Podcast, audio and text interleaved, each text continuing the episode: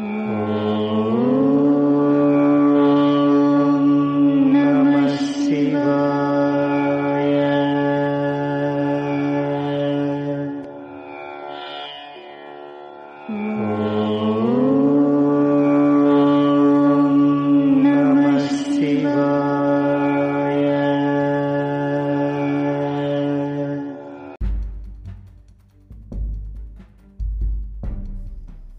யமனை உயிர்ப்பித்த நீலிவனேஸ்வரர்.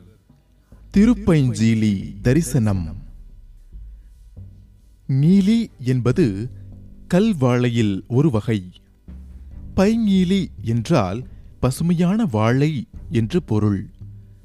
பசுமையான நீலி வாழையை தளவிருட்சமாக கொண்டுள்ளதால் இத்தலத்திற்கு திருப்பைஞ்சீலி என்று பெயர்.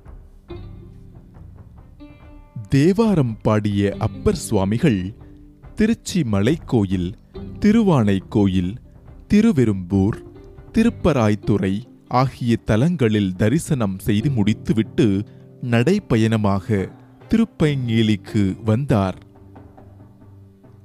கடும் வெயிலில் நடந்து வந்த களைப்பு பசிமயக்கம் என மிகுந்த களைப்புடன் அப்பர் இருந்த நிலையில் எதிரில் நடந்து வந்த ஒருவர் ஐயா யார் நீங்கள்? எங்கு செல்கிறீர்கள்? களைப்புடன் இருக்கிறீர்களே என்று அன்பு பொங்க கேட்டார். அப்பர் நான் திருப்பைங்கேலி செல்கிறேன். அங்குள்ள சிவபெருமானை தரிசிக்க வேண்டியே இந்த பயணம் என பதிலளித்தார். உடனே அப்பரை கேள்வி எழுப்பியவர் நான் சிவபெருமானை பூஜிக்கும் அந்தனர் என்னிடம் கட்டு சாதம் உள்ளது. இதை உண்டு தாகம் தீர்த்து செல்லலாம். நானே அழைத்துச் செல்கிறேன் என்றார். அப்பர் களைப்பு தீர பசியாறிய பின்னர் அந்த அந்தணர் அப்பரை திருப்பைங்கீலி திருக்கோயிலுக்கு அழைத்துச் சென்றார். அப்பருடன் அதுவரை பேசிக்கொண்டு வந்த அந்தணர் அங்கு திடீரென மறைந்து விட்டார். ஆச்சரியப்பட்டு நின்ற அப்பருக்கு ரிஷப வாகனத்தில் சிவபெருமான் பார்வதி தேவியுடன் சேர்ந்து காட்சியளித்தார். தன்னை பசியாற்றி இறைவன் கொடுத்த தரிசனத்தால் உள்ளம் மகிழ்ந்த அப்பர் அங்கு திருக்கோயில் கொண்டிருக்கும் நீலிவனேஸ்வரரை போற்றி பாடினார். திருச்சியை அடுத்த மன்னச்சநல்லூருக்கு வடமேற்கே எட்டு கிலோமீட்டர் தொலைவில் அமைந்துள்ள இத்திருத்தலம் திருப்பைஞ்சீலி நீலிவனேஸ்வரர் திருக்கோயில். இங்கு விசாலாட்சி அம்பிகை சமேதராய் அருள்பாலிக்கின்றார் நீலிவனேஸ்வரர்.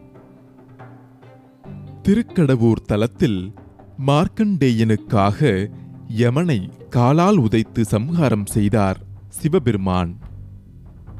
இதனால் உலகில் இறப்பு என்பதை இல்லாமல் போக பூமியின் பாரம் அதிகரித்தது.